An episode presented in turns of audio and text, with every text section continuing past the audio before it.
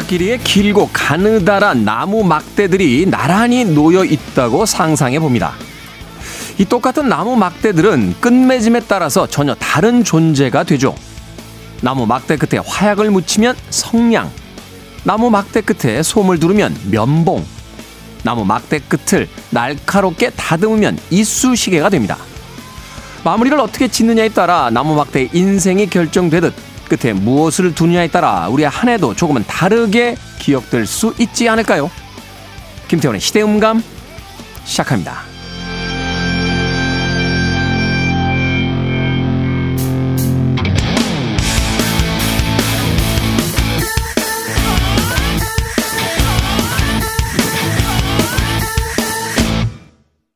그래도 주말은 온다. 시대를 읽는 음악 감상의 시대음감 김태훈입니다. 자, 그 언제보다 끝, 마무리가 떠오르는 그런 시기를 맞이했습니다. 이제 올해도 정말 며칠 남지 않았다 하는 이야기를 할 수밖에 없겠죠. 아니, 며칠이 아니라 고작 이틀 남아 있을 뿐입니다.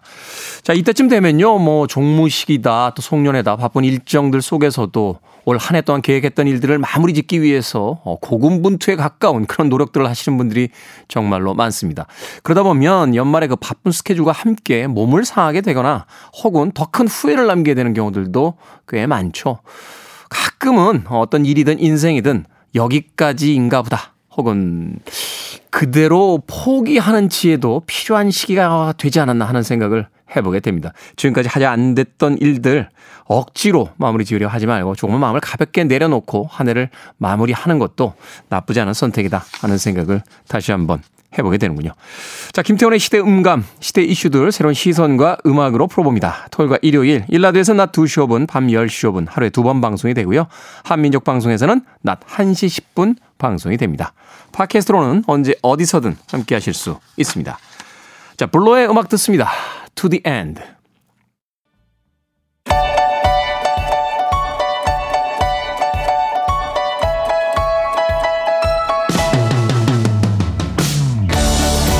우리 시대 좋은 뉴스와 나쁜 뉴스, 뉴스 Good and Bad KBS 디지털 뉴스부의 박혜진 기자 나오셨습니다. 안녕하세요. 안녕하세요. 자, 오늘 마지막 이제 good news와 bad news를 전해 주실 텐데 어떤 뉴스부터 만나볼까요? 어, 마지막이라고 하니까 그게 제일 bad news인 것 같기도 아, 한데. 뭐 마지막이라는 게 이제 또 돌아오니까요. 네, 계절처럼 또 방송하는 사람들은 또 어디선가 만나는 거니까. 네.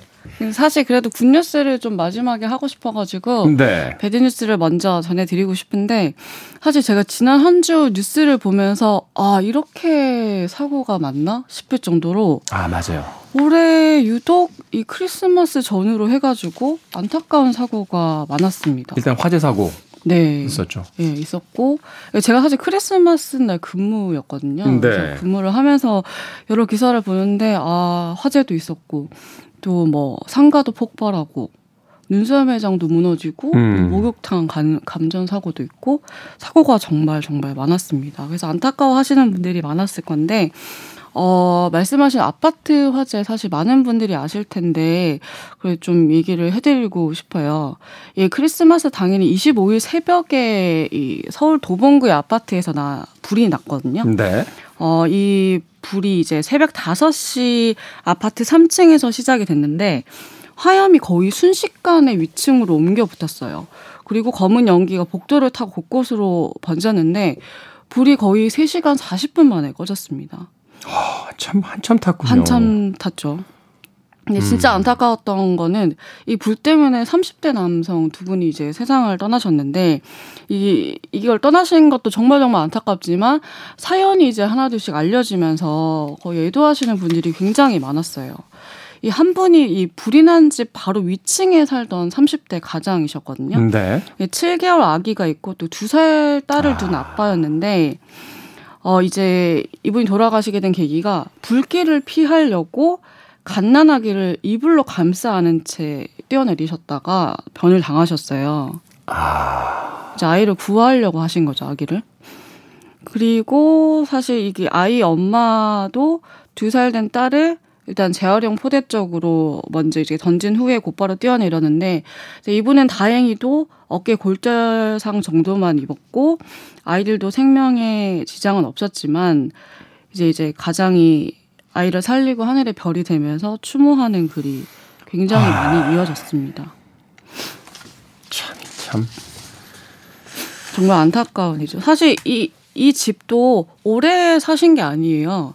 그러니까 최근에 이제 아이가 태어나면서 좀 더 넓은 집을 원해서 최근에 그 집으로 이사를 온 걸로 이제 또 사연이 알려지면서 네. 또더 안타까움을 자아내기도 했고 이 아파트가 지어진 지 이제 오래되다 보니까 네. 이제 스프링쿨러 같은 이제 그 화재 진압 그 시설들이 이제 미흡했다는 그쵸, 이야기를 하던데 네. 아니 그래도 그렇지 너무 안타깝죠. 그리고 또 한 분이 사실 더 계셨는데 이분은 이번 화재의 최초 신고자입니다. 어쨌든 신고를 빨리 하셨으니 다른 분들은 또 그렇죠. 피할 수 있었을 텐데 이분은 10층에 거주하셨던 분이고 어 이제 본인이 먼저 대피하신 게 아니라 부모님이랑 동생을 먼저 대피를 시키시고 그다음에 이제 불을 피하려다가 일을 이제 당하셨고 어 또 그런 내용들이 또 알려지면서 또 이런 안타까운 그런 애도의 글이 계속 이어졌습니다. 그 밑으로 이제 피신이 안 되니까 이제 위로 올라가시다가 그쵸. 이 네. 소방 전문가들이 말하더군요. 이 계단식 그 계단의 통로가 일종의 굴뚝이 되면서 연기가 위로 타고 올라가니까 사실은 그 위층으로 가는 것도 위험할 수가 있다. 맞아요. 아파트 화재는 또 그런 것들이 굉장히, 굉장히 위험할 수 있다고. 그 전문가분들 이야기 따르면 이제 밑으로 내려가는 게 제일 좋지만 음. 그게 안 될 때는 그 오히려 위로 올라가다가 연기에 이제 갇히는 수가 그렇죠. 생기고 네. 그럴 경우에 대비해서는 집에서 그냥 문을 꼭 닫고 어, 구조를 기다리는 게 더 나을 수도 있다. 뭐 이런 이야기를 하는데 사실은 이성적으로 우리가 압니다만 아파트에 불이 않죠. 났을 때 예. 사실 그걸 그렇게 되잖아요, 대처할 수 있는 사람이 누가 있을까?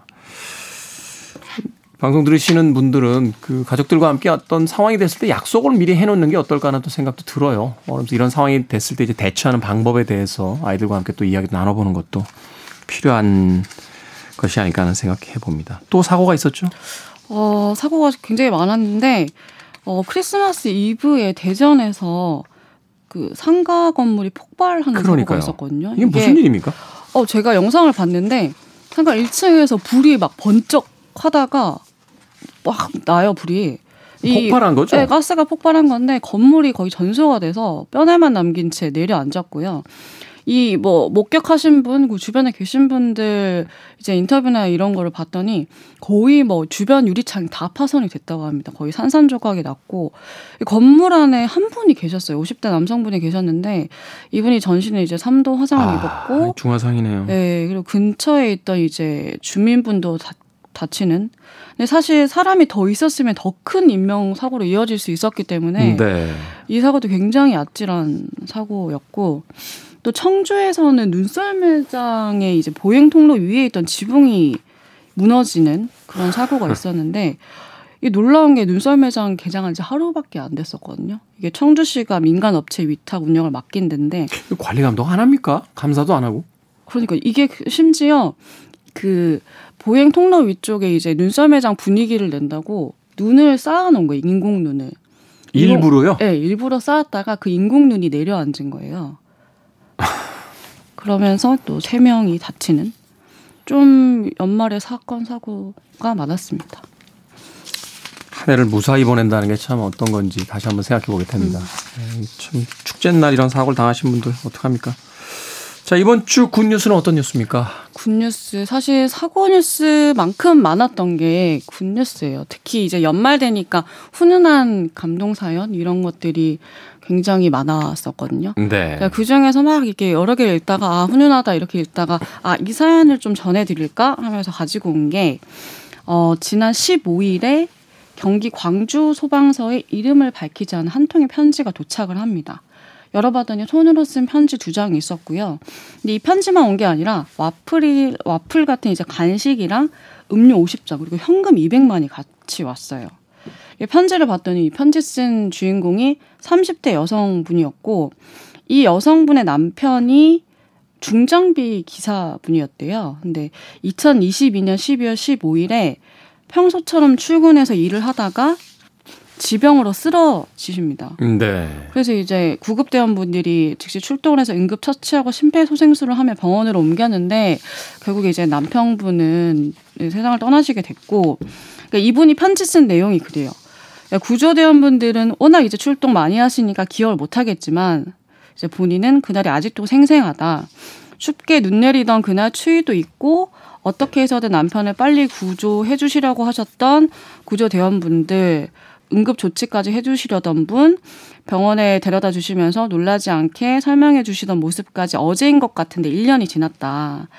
이제 이게 12월 15일이었으니까 일주기, 일주기였나 봐요. 네. 사실 이 날이 오는 게 힘들고 두렵고 무서웠지만 조금이나마 좋아하는 일, 그러니까 남편이 좋아하는 일을 만들어 보자. 그리고 남편이 아이에게 생일 선물 준다고 생각하고 이 남편이랑 커피 한 잔 하고 싶을 때 그리고 남편한테 좀 뭔가를 사주고 싶을 때 모았다 이렇게 하면서 200만 원을 왜 보내셨는지 설명을 하셨다고 합니다. 그러니까 알고 보니까 그날이 일주기이기도 하고 또 보니까 딸의 생일이었던 거예요. 그러니까 딸의 생일과 아빠의 어떤 사망일이 겹쳐진 거군요. 네, 네. 그렇죠. 그러니까 사실 아이에게 아빠 이름으로 뭘 사주는 것도 좋겠지만 그날 애써주신 분들한테 감사했다고 인사를 드리는 게 남편도 잘했다고 생각할 것 같고 그런 마음에 보낸다. 그 감사한 마음에 비하면 턱없이 작다고 하면서 어, 이 편지와 현금과 간식들을 보냈다고 합니다. 얼마 전에 뉴스 봤는데요. 그 소방대원들이 그 지역별로 이제 다 그 나눠져 있잖아요. 그렇죠. 어, 간식 비용이 서울 지역이 아마 한 5천 원 되는 것 같고 다른 지역이 아마 한 3천 원 준대요. 근데 하루에 여러 번 출동을 해도 한 번밖에 지급이 안 된답니다. 아, 3천 원, 5천 원. 네, 그러니까 밤새 말하자면 진화를 하고 밥 한 그릇이라도 먹어야 되잖아요. 요즘 물가가 또 얼마나 비싼데요. 그러니까요. 3천 원이면 커피 한 잔도 살 수가 없는 돈인데 또 장비가 지급이 잘 안 돼서 뭐 개인 돈으로 산다 이런 뉴스도 음, 한동안 나왔었고 맞아요. 우리나라 선진국이지 않습니까? 어, OECD, OECD 계속 이야기하는데 적어도 소방대원 같은 타인을 위해서 본인들의 목숨을 거는 분들에게 뭔가 좀 그에 상응하는 대우를 좀 해드려야 되는 게 아닌가 하는 생각 다시 한번 해보게 됩니다. 언제까지 이걸 어, 민간 차원에서 이렇게 성금 보내드리고 하는 거를 훈훈한 뉴스라고 우리가 전해야 되는지 음. 사실은 이런 게 필요 없는 것이 돼야 되잖아요. 그러니까. 뭐 이분은 사실 감사한 마음을 또 전하고 싶었던 거니까. 그러니까 아, 이 뉴스는 분명히 좋은 네. 뉴스입니다만 네. 아무튼 그런 생각이 듭니다. 아. 자 이렇게 해서 뉴스 Good and Bad 마칠 시간이네요. 매주 이 시간 외면해서는 안 되는 bad news들 또 그래도 희망을 보고 싶은 우리에게 또 한 줄기 좋은 소식 good news를 전해준 박 기자님 진심으로 고생 많으셨습니다. 음, 뭐 저는 감사합니다. 방송을 마무리합니다만 이제 박기진 기자는 계속해서 뉴스를 또 취재하고 어, 방송에서 전해 주셔야 되니까 앞으로의 활약도 제가 관심 있게 예, 지켜보도록 하겠습니다. 지금까지 뉴스 구단베드 박혜진 기자와 함께했습니다. 고맙습니다. 고맙습니다.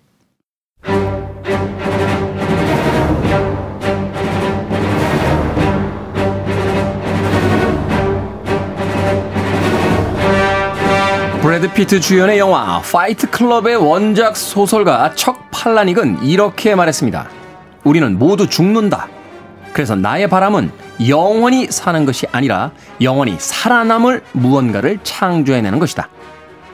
시간은 머물지 않아도 우리 가슴 속에 오래도록 머물러 있을 이 시대의 영화 이야기, 영화 속 우리 시대의 이야기, 무비유환 최광희 영화 평론가 나오셨습니다. 안녕하세요. 네, 안녕하세요. 최근에 영화 평론가뿐만이 아니라 학교 선생님으로 활약을 하고 계신데 예. 방학을 맞은 선생님의 기분은 어떻습니까? 어, 일단 뭐 좀 서운하긴 하죠. 왜냐하면 이제 이 학생들하고는 이별이거든요. 아. 제가 이제 뭐 시간 강사니까 네. 다음 학기에 또 이 학교에 다닐지 말지는 결정이 안 됐고. 아, 그렇군요. 예, 예. 근데 뭐 애들은 별로 안 서운해. 야, 오늘 너희들하고 나하고 마지막이야 했는데 네. 전혀 뭐 슬픈 기색이 없어요. 좋은 거죠. 네, 좋은 겁니다. 네. 근데 이제 앞서서 그 잭 팔라닉의 얘기를 전해 주시니까 척, 척 팔라닉. 아, 척 팔라닉. 네. 아, 저도 이제 학교에서 이 요즘 수행 평가라는 걸 했거든요. 어, 거기 이제 평가서는 써야 됩니다. 네. 근데 이제 교육청에다가 그걸 입력을 해야 돼, 평가문을. 음, 음. 근데 성적에 바로 반영은 안 되지만 그래서 이제 아이들이 조금 소홀해하는 것 같더라고요. 성적에 반영이 안 되니까. 자유학년제라. 네, 그럴 수 있죠. 네, 그래서 제가 뭐라 그랬냐면 지금 이 척팔라니게 말을 그대로 했습니다. 영원히 살진 않지만 음. 영원히 살아남을 무언가. 음. 그래서 디지털 기록은 영원히 살아남는다. 영원히 예. 거기 저장이 된다. 예. 그러니까 너희들이 지금 이 시간에 수행평가 하는 것은 지나가 버리지만 선생님이 너희들에 대해서 평가한 이 문장은 영원히 살아납니다. 음. 그래서 이제 그랬더니 애들이 갑자기 긴장을 하더라고요. 최근에 그런 이야기를 많이 들었어요. 그러니까 네. 옛날에 이제 착하게 살아라. 네네. 라는 게 하나의 덕담이기도 하고 그냥 어, 도덕, 정말 도덕에 입각한 어떤 이야기였는데 네. 최근에 학생들에게 착하게 살아라는 음. 가장 강력한 경쟁 수단이라는 거예요. 음. 왜냐하면 모든 것들이 다 밝혀지는 시대를 살고 있기 때문에 아. 그렇죠. 아무리 위대한 인물을 꿈꾸고 유명한 스타가 되고자 하고 뭐 음. 성공한 삶을 살려고 해도 네. 이게 유년 시절이라든지 청소년기에 네. 어떤 악행을 저지른 것이 남아버리면 음. 그것이 평생의 어떤 꼬리표처럼 따라다닌다는 거죠. 그렇죠. 그래서 오히려 그 어떤 자신의 어떤 삶에 대해서 굉장히 큰 어떤 꿈 같은 걸 가지고 있는 친구들이 음. 그 자신의 어떤 그 행동에 대해서 더 조심한다 뭐 이런 이야기를 음. 들은 적이 있어요. 그렇죠. 이제 디지털 시대가 이제 모든 기록들이 다 남고 예, 뭐 이를테면 한 10년 뒤에 KBS 시대응감을 어, 진행했던 김태훈 씨의 어, 방송 사고 다 검색해줘. 완벽해요, 전 방송. 사고. 네, 사고 방송 중 부적절한 언행 검색해줘. 아, 아 이제 AI한테 시키면 다 나와요. 어, 최강희 평론가가 많이 했어. 그걸 이제 저희가 걸러내고 이제 해결하느라고 좀 머리가 아팠지. 저는 그런 적이 없어요. 자, 개봉작으로 가겠습니다. 네. 네, 얘기가 길어져 봐요. 자, 새로운 개봉작 이제 리뷰를 해 주시는데 첫 번째 작품 어떤 작품부터 해 주십니까? 네, 뭐 12월에 아주 굉장히 다양한 뭐 외화든 한국 영화든 많이 개봉했고 모처럼 이제 연말 성수기 다운 그런 모습을 보였죠 극장가에. 극장가 모처럼 사람이 많이 몰렸어요. 네, 네. 뭐 아시다시피 어 그 서울의 봄이라는 영화가 또 천만 관객을 돌파했습니다. 그랬다가 지금 네. 다시 reboot 돼가지고 다시 올라가더라고요. 네. 어, 관객 숫자가. 그 상, 그러니까 상반기에는 이제 그 범죄도시 3. 3. 그 영화가 천만을 넘었는데 이제 하반기에는 이제 서울의 봄이 어, 흥행몰이를 하고 있습니다. 어, 그리고 또 그 영화 말고도 어, 12월에 다양한 국적의 다양한 영화들이 관객들을 만나고 있습니다. 네. 어, 그러, 그 중에 한 세 편의 영화를 오늘 좀 리뷰를 해보는 시간을 갖도록 하겠습니다. 어떤 작품부터 만나볼까요? 네. 어, 시, 시, 정확하게는 11월 말에 개봉했는데 고레다 히로카즈 감독의 괴물이라고 하는 영화가 개봉했죠. 음. 근데 이 괴물이라는 영화는 어 사실상 이 영화의 흥행 기록이 괴물입니다. 이 별거 아니라고 생각하실지 모르겠습니다만 사실 고레다 히로카즈는 예술 감독으로 분류가 돼서 네. 우리나라에서 관객들이 이렇게 많이 찾지는 않잖아요. 뭐 최대 지금까지 최대 가장 많은 관객을 불러 모은 게 한 10만 명. 아. 고레다 히로카즈 감독은 고정 팬이 있어요 한국에. 그렇죠. 예, 그래서 그분의 신작이 한국에서 개봉하면 반드시 보러 가시는 분이 맥시멈 한 10만 명 정도 된다고 이렇게 보여집니다. 음, 네. 근데 이번 영화 괴물은 어, 지금까지 34만 명 한 달 동안 굉장히 많이 모은 거예요. 그 전에 고레다 히로까지 감독의 평균 관객 수를 3배를 웃돈 거죠. 그러네요. 저도 예. 가서 봤어요. 어. 어 34만 명 중에 한 명입니다. 아, 예, 예. 네. 근데 이게 영화가 뭐 보셔서 아시겠습니다만 일반적인 어, 극영화의 어떤 흐름하고는 좀 다르잖아요. 약간 미스테리물 같기도 네. 하고 어떨 땐 약간 공포물처럼 보이기도 하는데. 네, 예. 네. 그래서 어 이거 제가 평론가로서 어, 이 영화를 볼 때 이게 과연 이게 관객들한테 잘 소화가 될까? 어 얘기 구조가 이야기 구조가 조금 독특하기 때문에. 네. 음 무슨 얘기를 하려고 하는지 모르겠다라고 하는 그런 사람들도 있고. 그래서 약, 약간 네. 보기에 따라서는 주제가 좀 모호하죠. 예, 예, 어, 예. 네. 그, 그래서 뭐 그런 분들한테 이 도대체 영화가 주제가 뭐요? 이렇게 저한테 물어보면 그 제목이 주제입니다. 괴물. 음. 어, 이렇게 이제 말씀을 드리곤 하는데 그 극 속의 대사에서 나오잖아요. 누가 괴물인가. 네, 네. 그래서 이 괴물을 만들어내는 이 사회 라고 하는 차원에서 이제 미시적인 접근을 이제 한 건데 그냥 일반적인 어떤 그 극영화의 예, 그런 흐름처럼 하나의 주인공이 있고 그 주인공을 중심으로 이야기가 쭉 처음부터 끝까지 펼쳐지는 게 아니라 주인공이 사실상 없는 거예요. 등장인물이 다 주인공이죠. 예, 예, 네. 예. 그러니까 정확하게 1막, 2막, 3막으로 나눠져 있는데 각 막마다 주인공이 따로따로 있는 거죠. 음. 그러니까 사건은 하나. 근데 그 사건의 둘러싼 사람들의 반응은 세 가지. 그 마치 그 예전에 구로사 아키라 감독의 라쇼몽, 어, 라쇼몽 같은 음. 느낌. 하나의 사건을 두고 그와 연루된 사람들이 정말 다 진실을 얘기하는데 다 달라. 그러니까 서로. 인식하는 게 다른 거죠. 예, 예. 그러니까 음. 그런 것이 사람의 어떤 심리 구조가 아닐까? 음, 그런 생각을 하게 만들면서 그렇다면은 누가 과연 괴물이고 그리고 그 사람은 왜 괴물을 만들려고 하는가? 어, 이런 얘기를 어, 고레다 히로까지 감독 특유의 에, 뭔가 이렇게 잔잔하면서도 상당히 세밀한 그런 연출 호흡으로 보여주고 있습니다. 네. 이 영화 보다 보면 이 앞서서 이제 삼막구조라고 하셨는데 처음에 봤을 때는 명료해 보였어요. 음. 첫 장면에서 이 첫 에피소드에서 어, 네. 저 사람 나쁜 사람이구나. 네네. 어. 근데 두 번째 장으로 가면 음. 음.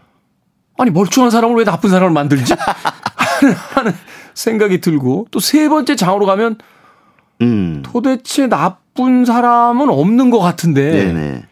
왜 모두가 서로에게 다 무시무시한 사람이 되어 있지? 네, 하는 그런 예. 기분을 갖게 되더라고요. 그렇죠. 어. 그러니까 영화의 어떤 그 중심 플롯상의 대립 구도는 그 꼬마 미나토라고 하는 초등학생과 그 초등학생을 둘러싼 어떤 학교에서 벌어진 폭력 사건 혐의, 폭력 네. 혐의.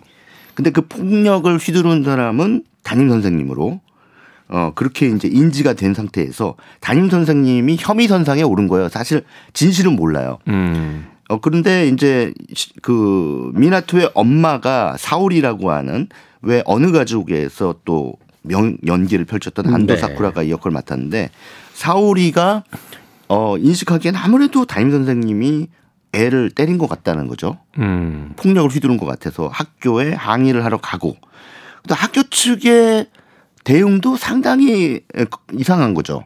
자기가 보기엔 속 시원하지가 않은 거예요. 납득할 수가 네. 없고 또 진실한 어떤 사과처럼 네네. 보지도 않고. 학교 측은 뭔가 이렇게 숨기는 것 같은 느낌이 들고 이렇게 대충 봉합하고 넘어가고 싶어하는 그런 느낌이 드니까 이제 사울이 입장에서는 자기 아들의 문제가 걸린 건데 이걸 굉장히 이렇게 넘어갈 수는 없다 해서 더욱 이 사건을 막 파헤치려고 하고 이렇게 이제 초반기 극이 진행되기 때문에 당연히 지금 김태호 씨 말씀대로 어 선생님이 범인이네 이렇게 되는 거예요. 아 일본도 학교 폭력이 심상치 않구나 뭐 네. 이런 얘기를 하게 되는데 그래서 아 이 괴물이라는 영화는 학교 폭력에 대한 얘기구나 이렇게 하면서 쭉 따라갑니다. 따라가고 이제 이막으로 접어들면 그 학법 학교 폭력의 혐의를 받은 사람들이 전부 무죄 석방돼 버리는 상황이 발생합니다. 그게 그렇다는 거예요. 그게 예 그럼 뭐야? 그럼 뭐야? 사울이가 완전히 오해한 거네. 어떤 사람을 편견에 감옥에 딱 가둬놓고 저 사람이 분명히 저랬을 거야. 라고 하는 차원의 얘기야? 근데 다시 일막으로 가서 보면요. 네네. 그렇게 오해할 수밖에 없게 돼 있어요. 또 음, 구조 자체가. 그렇죠. 사울이가 그렇게 생각한 것도 어쩌면 다행, 아니, 당연하죠. 모든 학부모들이 아마 그런 상황에서 놓이면 네. 그런 판단을 할 거예요. 근데 또, 어, 이제 이 담임 선생님과 학교 측 상황을 또 보여준단 말이에요. 그러니까 이게 이런 식으로 혐의를, 어, 받게 된 사람들이 어, 사실은 원래 그러지 않았고 그렇기 때문에 오해를 받은 거에 대해서 이들도 그 오해를 벗기려고 어, 애쓰는데 사실 그것도 어, 좀 뭐랄까 진실되게 애쓰는 게 아니라 음. 그 오해 자체가 폭력이라고 생각하는 거죠. 음. 그러니까는 저쪽은 서, 너네 학교가 폭력을 저질렀다. 이쪽 학교 입장에서는 학부모가 폭력이다. 그러니까는 이제 최근에 우리나라 학교 상황 네네 비슷하죠. 네. 근데 그런 것들에 대한 어떤 기시감을 불러일으키면서 한국 관객들에게도 조용한 반응을 불러일으킨 것이 아닌가 이런 생각이 듭니다. 여러 차원에서의 사람들의 시각과 오해와 편견이 벌어지는 상황들을 이렇게 쭉 보여주면서 우리가 살아가면서 인식되는 여러 가지 부조리 이런 것들도 사실 이게 좀 껍데기를 벗겨 보면 어, 완전히 다른 맥락이 보여줄 수 있는데 사람들이 너무 쉽게 판단하는 게 아니냐라고 하는 차원의 얘기를 이제 고레다 히로카즈 감독이 하고 있는 것이 아닌가 이런 저는 그렇게 봤습니다. 아주 유려한 그 영화적 기법을 동원해서 어, 네. 그 이야기를 전달해 줍니다. 최근에 이 소년들이었죠. 네. 그 미나토 역을 맡았던 크로가와 소야하고 또 요리 역을 맡았던 히라기 히나타 이두 음. 명이 아, 아, 소년 배우들이 또 한국에 찾아와서 네네. 또 굉장히 그 인기몰이를 하기도 했었는데 전 영화 다른 건 다 그렇다 치더라도 그 마지막 장면에서 두 소년들이 이렇게 막 뛰어나가면서 막 깔깔거리고 웃는데 네네. 그 장면이 너무 좋더라고요. 음. 어, 그러면서 저 아이들의 천진난만함 음. 이 세상을 그래도 구원하는구나 하는 네. 생각이 들어서 그 마지막 장면이 굉장히 음. 인상적이었던. 근데 그 마지막 장면에 대해서도 일부 관객들은 또 오해를 하시더라고요. 그래서 그, 아이, 그 아이들이 이제 괴물이 아니냐 뭐 이런 오해를 하셔서 이게 도대체 어떻게 된 거냐 뭐 이러면서 뭐 그렇게 볼 수도 있겠습니다. 예. 사실 아이 때는 그렇잖아요. 어, 우리도 우리도 그랬으니까. 아.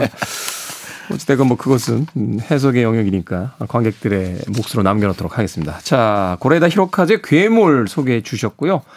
어, 한 편 더 소개해 주신다면 어떤 작품? 네, 그러니까 12월 6일에 개봉한 영화고요. 리들리 스콧 하면은 뭐 당, 어, 어마어마하게 무, 어, 유명한 그런 거장 감독이죠. 현존 거장 예. 리스트의 한 top 10 안에 들어가시는 예, 예. 분이죠. 리들리 스콧 감독이 뭐 SF에서 뭐 휴먼 드라마까지 다양한 장르 영화를 섭렵했습니다만 시대극은 글래디에이터 이후에 거의 못 본 것 같거든요.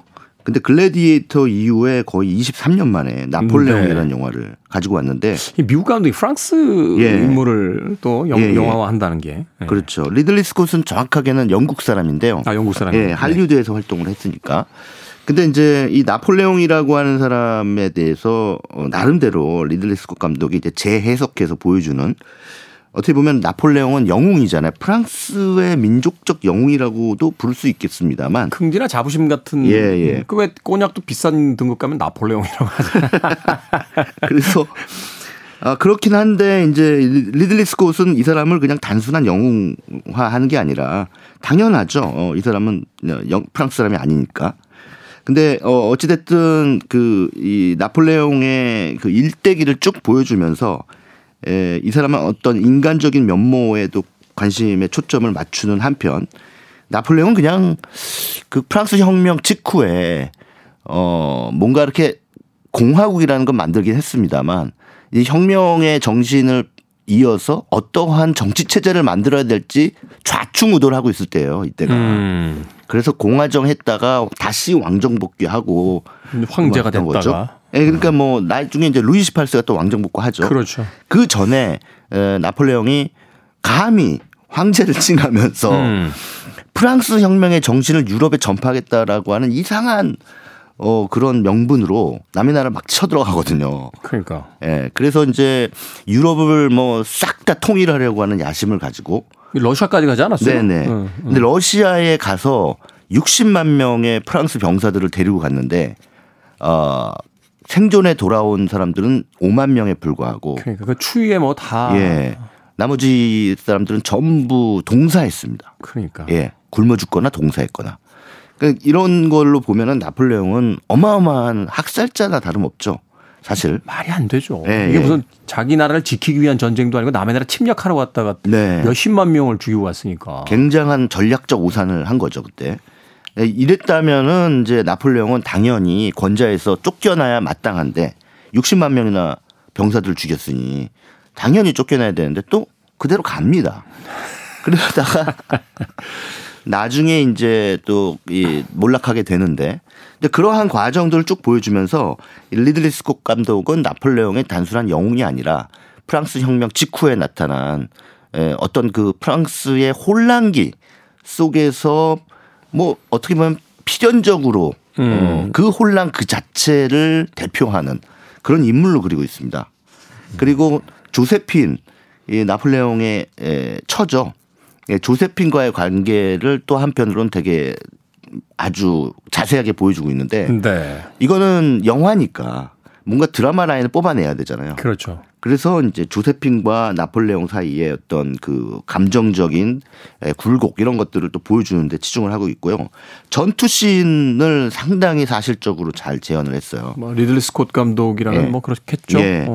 그래서 이런 영화는 사실 그 뭔가 학생들 교보재로 사용해도 되겠다. 역사 공부하는 학생들 음.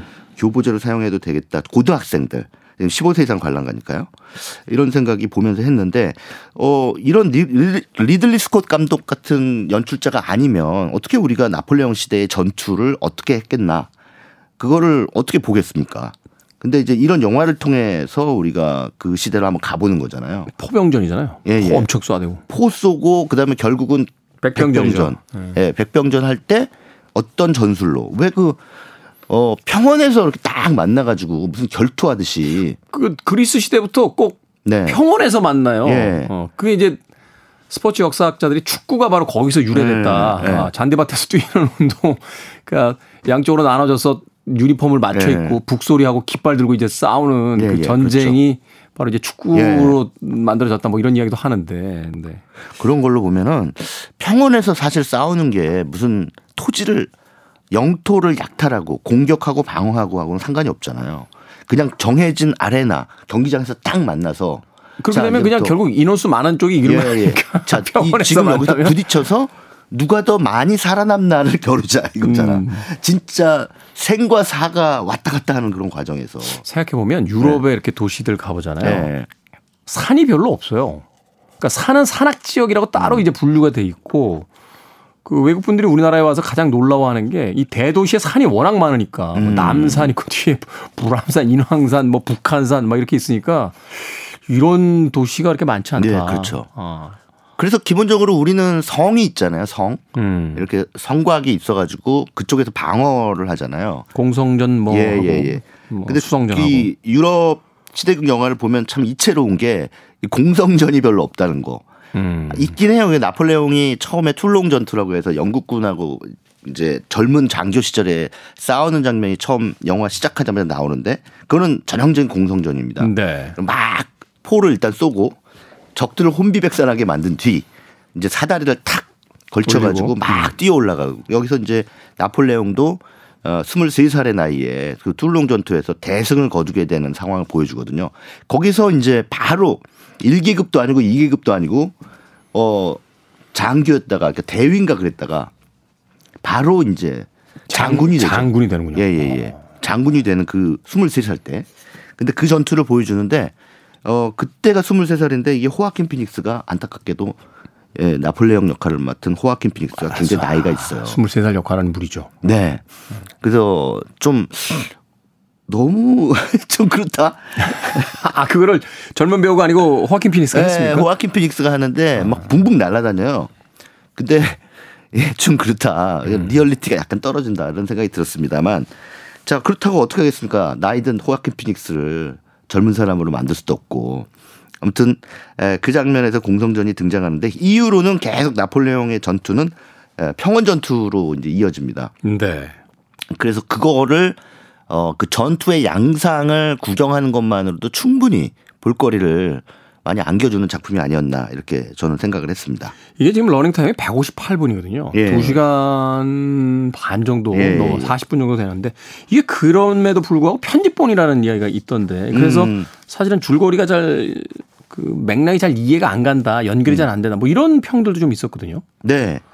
어, 아무래도 조금 줄이다 보니까 전체적으로 이제 이렇게 스무스하지는 않았던 것 같아요. 음. 이야기들이 스무스하게 이어지지는 않았는데 저는 그냥 리들리 스콧이라고 하는 감독 그리고 호아킨 피닉스라고 하는 배우 그 다음에 조세핀으로 바네사 커비. 아, 바네사 커비 좋아하시는군요. 이 세 명의 배우, 아 이게 세 명의 영화인만으로도 네. 그냥 빠져들었어요. 아. 예. 바네사 커비는 좀 미션 임파서블에서 대단했죠. 예. 예. 그래서 이제 중간에 잠깐 지루하면 리들리 스콧 감독이 연출자인데 내가 이 영화를 보면서 지루해 하다니.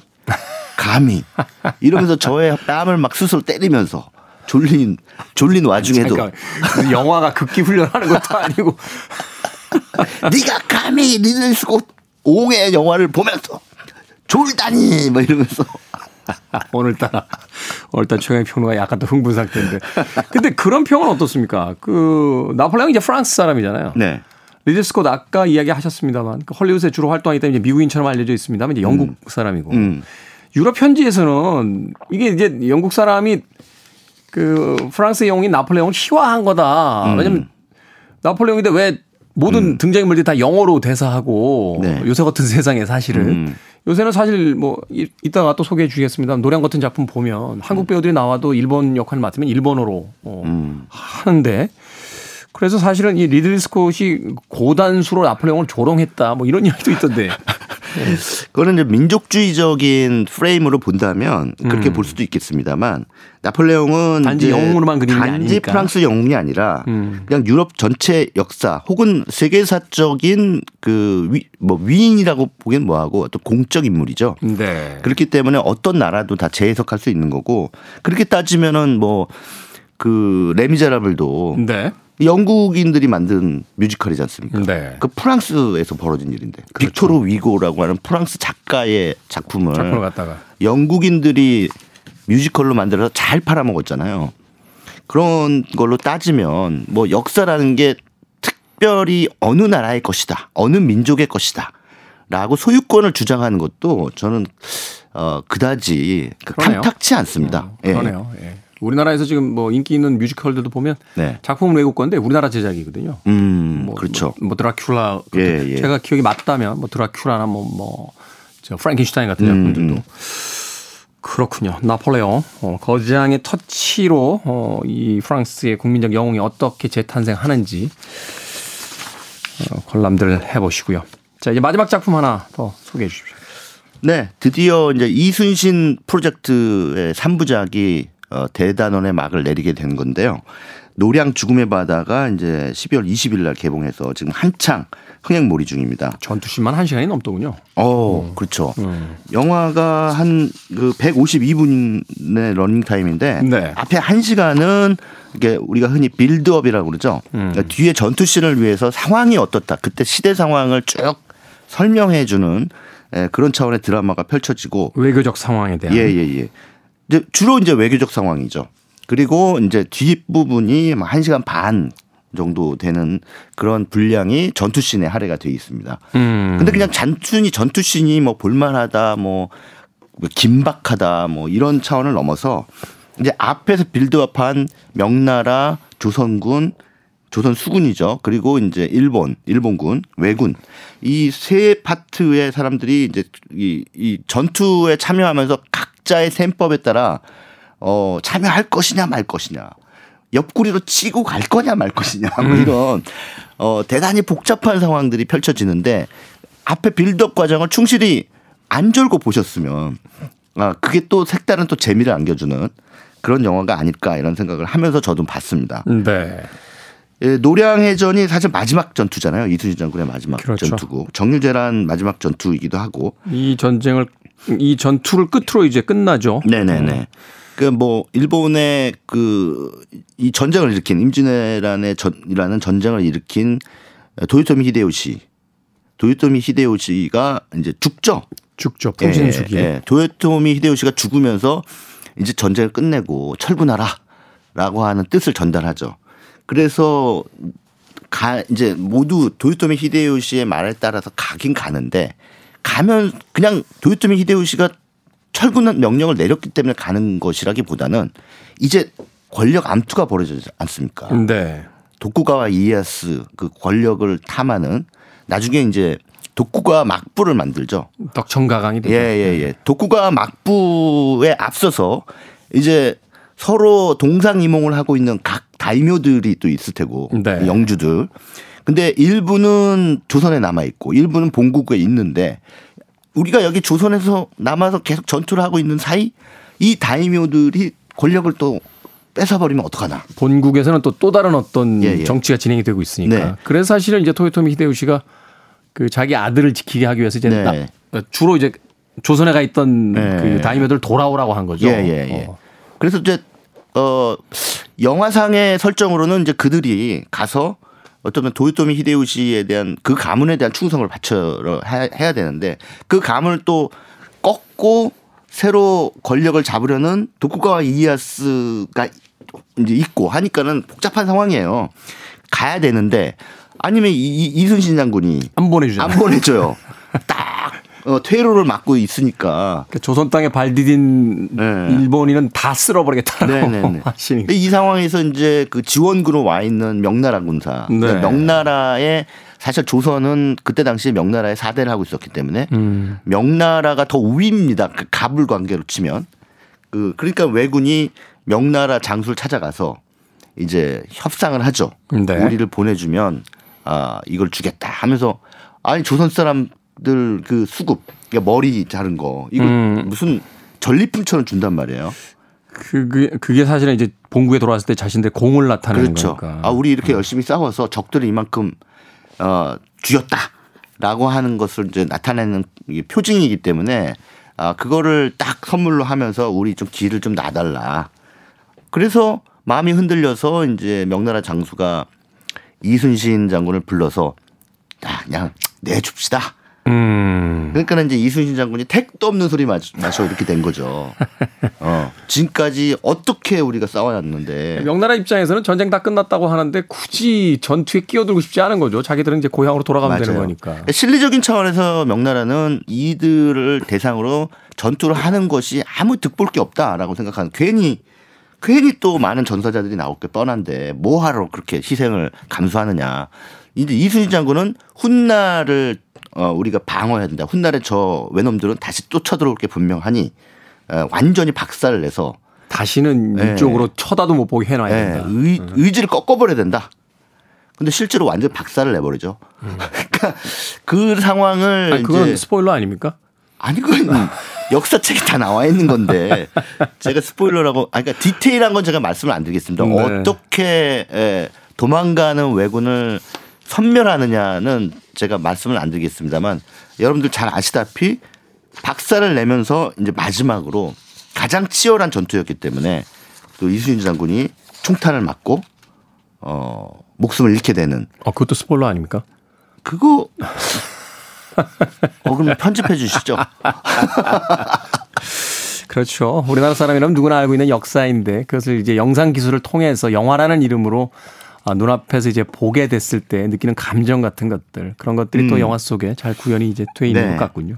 근데 이제 이 영화의 김한민 감독이 어, 잠깐 뭔가 자기의 연출 포인트들이 있을 거 아니에요. 그 연출 포인트가 단순히 이순신 장군 만세에서 끝, 그치지 않고 네. 이러한 그 임진왜란기에 벌어졌던 많은 전투를 통해 희생됐던 어, 그런 사람들, 그 병사들, 조선의 그 민중들 이런 사람들을 한번 우리 생각해 보자라고 하는 제안처럼 연출 포인트를 거기다 둔 장면들이 몇 개 있습니다. 네. 어, 그것은 어, 우리 민족주의적인 차원에서가 아니라 음. 그 일본군도 마찬가지고 명나라 수군도 마찬가지고 근데 이런 차원에서 전쟁의 희생자들에 대한 자기 나름대로의 애도를 음. 어, 영화 속에서 좀 보여주고 있다는 것도 여러분들 염두에 두시고 영화를 감상하시면 좋을 것 같습니다. 전쟁에선 이겼지만 음, 사실은 그것이 무수히 많은 사람들의 어떤 희생 속에 있었다라는 걸 연출 포인트에 담아놓군요. 자, 아, 무비유환 오늘 세 편의 신작 영화 소개를 해 주셨습니다. 어, 최강 영화 평론가는 내일 이 시간에 다시 영화 이야기로 만나보도록 하겠습니다. 고맙습니다. 네, 감사합니다. 저도 끝 인사 드립니다. 오늘 마지막 곡은 영화 괴물에 어, 얼마 전 세상을 떠난 류이치 사카모토의 음악이 담겨져 있었습니다. 그 음악은 아니고요. 사카모토의 음악 중에서 가장 유명한 Merry Christmas Mr. Lawrence 물론 이 크리스마스가 지나긴 했습니다만 오늘 끝곡으로 이 곡 준비했습니다. 지금까지 시대음감의 김태훈이었습니다. 고맙습니다.